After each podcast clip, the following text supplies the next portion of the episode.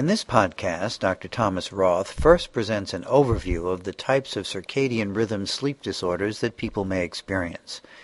He then focuses in detail on one of the most common types of circadian rhythm disorders, shift work disorder, reviewing its diagnostic criteria, clinical features, and health consequences.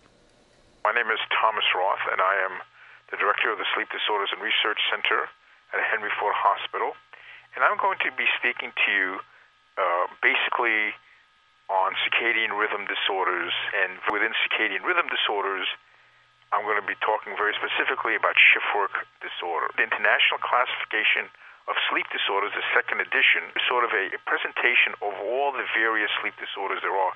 So we have, everybody knows about sleep apnea, so that falls into the category of sleep-related breathing disorders. We have insomnia, everybody knows that's very prevalent. We have hypersomnias of central origin, things like narcolepsy. We have parasomnias.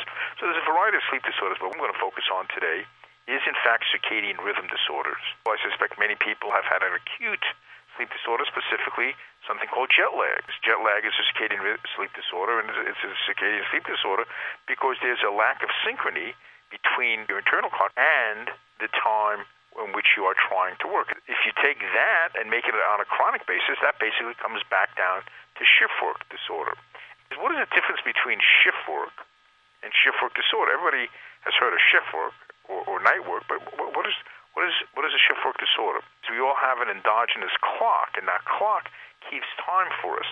Now, one of the things that's very very important to synchronize clock is is light and dark. It's one of the reasons you know shift work disorder occurs, or shift work is a problem because our clock is set by light and dark so we don't when we sort of stay in one city and try to work at a new time, our light and dark doesn't shift. Now there are people who don't see light and dark, for example, blind people, and because they're blind, there is no for them perception of light and dark, and they will have a free running 24-hour rhythm. There are two kinds of shifts. Delayed sleep phase syndrome is characterized by people who have difficulty falling asleep, then sleep perfectly well, but they can't get up in the morning.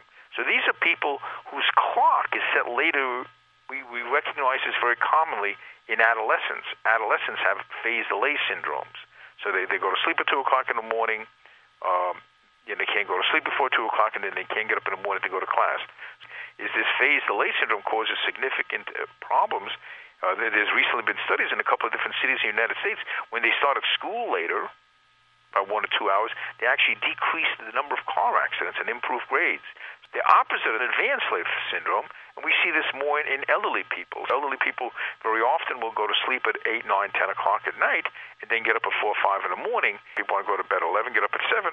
But in this case, these people are getting sleepy at 8 o'clock in the evening and then 4 o'clock in the morning, then getting up. Very clearly, these, these rhythms are associated with pretty significant morbidity. What we're going to talk about today is not phase advanced, phase delay, or any of the other ones, but we're going to talk about shift work sleep disorder. So sleep is controlled by two processes. One is called process S, the homeostatic process. So when you're awake, you build up pressure. When you're asleep, you dissipate pressure. Not very different when you don't eat. You build up hunger. When you eat, you satiate. We now know from the work done in Dr. McCarley's laboratory that process S, the biological underpinning of that is extracellular adenosine. Process S is modulated by a circadian or, or, or rhythmic process. So we become very sleepy, in the middle of the night. We and sleepy two to four in the afternoon. Now, what happens when we go into shift work? Two things happen. One, all of a sudden between 11 and 7 in the morning, instead of sleep, we're trying to work, and now you're in the down part of the circadian rhythm. So no matter how many hours you sleep during the day, being trying to work when you're down part of the circadian rhythm, when you don't shift your clock, is very, very difficult. And additionally, because you don't sleep at night, your homeostatic process is not being paid off, so you wind up with, with increased pressure. So very clearly, shift work sleep disorder becomes a problem. One, because you, you, you lose sleep, so you have increased sleep pressure. And two, because of the fact that you're trying to work in the downside of circadian rhythm. Working between the hours of 2 to 4 in the morning, and if you feel sleepy and we are impaired. But also important is the homeostatic drive. And how long have you been awake? Well, the longer you've been awake, the more sleepy you feel and the poorer your performance. Is I mentioned before is we have shift work and we have shift work disorder. Now, what's the difference between that? Well, shift work is a job description. The vast majority of people who work shifts adjust and do well. But there are people who don't. So what are the diagnostic criteria for shift work? Well, it's a complaint. It's a symptom is uh, recurring associated with a recurring work schedule that overlaps the, the the usual sleep times. Okay, and so basically you have to be working during the nighttime, and that must be associated with some kind of difficulty sleeping during the day and or excessive sleepiness. Beyond that, you have to have this for at least a month. How is this diagnosed? Well, it's diagnosed pretty much by sleep history. We ask people, when do you go to work? When do you sleep? How sleepy are you? And very importantly, there are lots of reasons people are sleepy if you go back to the diagnostic nomenclature. So you can have another sleep disorder, you look for things like narcolepsy. There's an increased prevalence of sleep apnea in shift workers. So does this person have sleep apnea? Does he have a psychiatric disease? Is he taking medications to sleep, which is impair, which are impairing him at work? Is he drinking alcohol to help him? Shift work sleep disorder is defined as working during the normal the times when people are normally sleeping, the down part of the circadian rhythm, that work schedule is associated with insomnia and or more typically daytime sleepiness or the night shift, and you can't explain it due to any other sleep disorder. So what are the things you got to be most concerned about? Well, does he have sleep apnea? Does he have a big neck size? Does he have witnessed apneas? Is he have is his neck size greater than 17? Does he have a crowded oropharynx? Does he have narcolepsy? You get symptoms like cataplexy, hallucinations, restless leg syndrome, and or does he not get enough sleep or, or other kinds of things? So these are the differential diagnoses. Also, you can have insomnia due to other reasons. So people can have primary insomnia. You can have insomnia associated with psychiatric disorders. So very clearly, there are lots of other things you have to exclude before you make the diagnosis of insomnia, uh, of work sleep disorder right now, the, the American Psychiatric Association is revising the Diagnostic and Statistical Manual.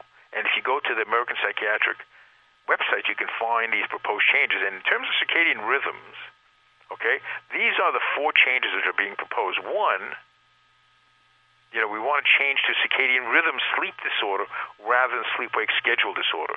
So it's not simply a schedule disorder, but it's a sleep wake disorder. Second thing, is we want to change, we want to add primarily due to a mismatch between. So we talk about a mismatch between what your clock is and where your job is. Lots of people have mismatches, but many people adjust to that. So it's primarily a mismatch, but there are secondary genetic factors which into it. The third thing is circadian rhythm, sleep disorder, internal external misalignment, because there are alterations to the inputs into our, our circadian rhythm clock, suprachiasmatic nucleus, and outputs of that clock. So it's not simply the mismatch, but it is an abnormality of the neural clock and its inputs and outputs. And then finally, the DSM-5 currently, the, the DSM-4 doesn't have advanced sleep phase syndrome, regular sleep-wake schedule, you know, and, and free running, so we want to add those in there.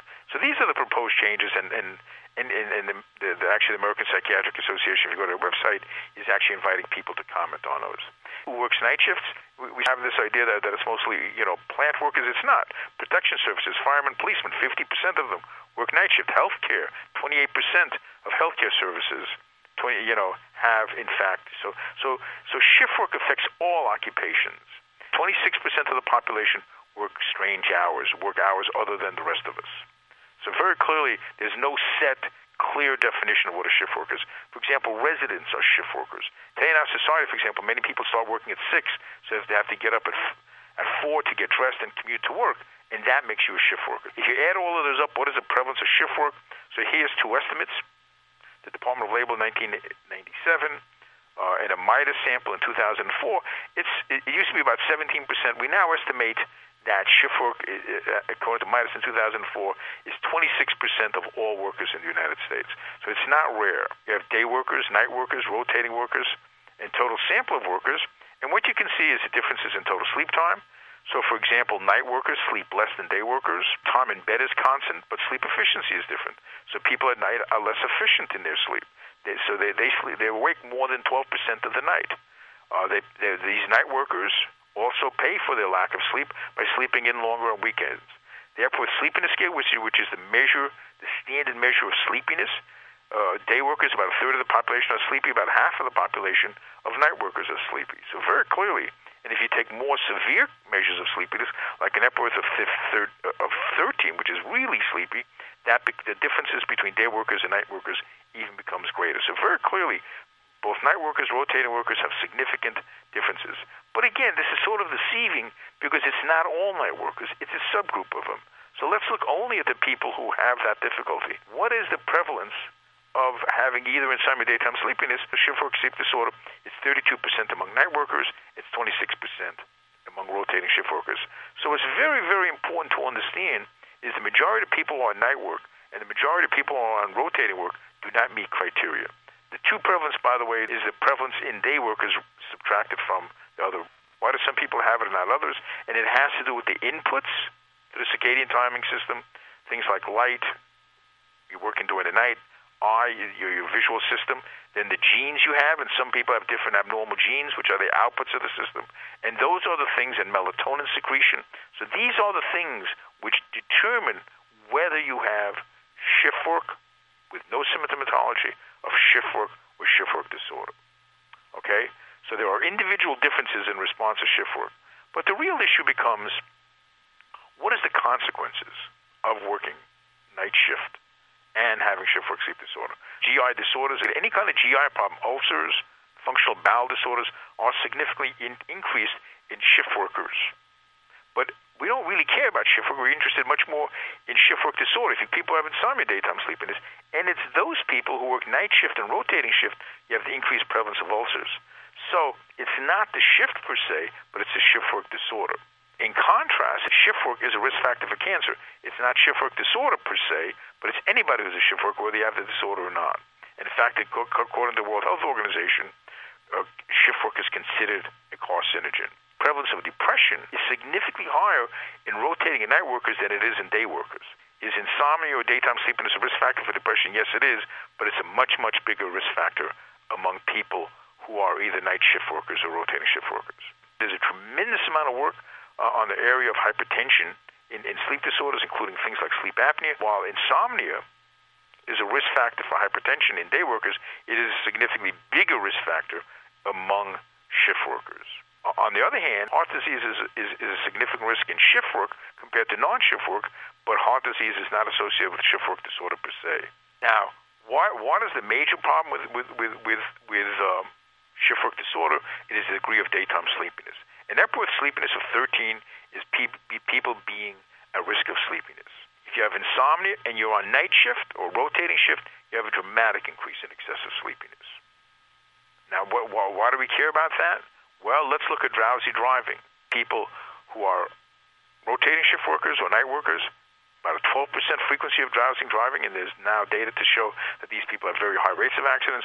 People who don't have shift work sleep disorder, they don't have an increased risk of accidents have the number of sleep related accidents, and there's a, a dramatically increase among shift work disorders, disorder patients compared to non-shift work disorders working the exact same shifts. So again, you can see the differences on terms of the, the impaired functioning, and that translates into injuries and accidents. We have two things which are important. One, if you're on, on night shifts versus day shift, you have more accidents, but more importantly, if you're on night shift, the more nights you're on that shift, one, two, three, four, you have a greater risk of accidents the more days you're on that shift. Now, finally, this also impacts the quality of life. Number of days missed work in the last three months. Rotating shift workers with shift work disorder, with insomnia, daytime sleepiness, they miss in the last three months. They missed an average of three days per month. A tremendous 10% decrease in productivity. And if you look at day workers with insomnia, daytime sleepiness, there's only one impairment and similarly, very importantly, if you look at shift workers, rotating shift workers, but who don't have insomnia daytime sleepiness, they also only miss less than half a, less than a half a day per month, so for three months. So very clearly, it's a combination of night shift slash rotating shift and the presence of daytime sleepiness or insomnia, which gives you the morbidity, not each one alone. So in summary, what I want to leave you with is a couple of thoughts. One, it's important to understand that shift work is a very highly prevalent part of our, our of our, our society. You know, almost a quarter of all workers are, are either night workers or some form of shift workers. But only about 20% or 25% of those people meet criteria for shift work disorder. And those are the people who have morbidity, and those are the people who need to be treated. Now, before we discuss treatment, it's important to understand there are three things which need to be treated, potentially. One is the shift, because it, these people working at different time. But two they also have difficulty sleeping by day, so you got to improve their sleep. And three, most important because of the accident data, is in fact their inability to function during the day and their commute home because of their excessive sleepiness. So again, there's a distinction between shift work, which is a common occupation shift work disorder, which is a maladaptation to that occupation, and the morbidity associated with that, which is mediated by changes in shift, by difficulty with sleeping and loss of sleep, as well as profound sleepiness. Thank you very much.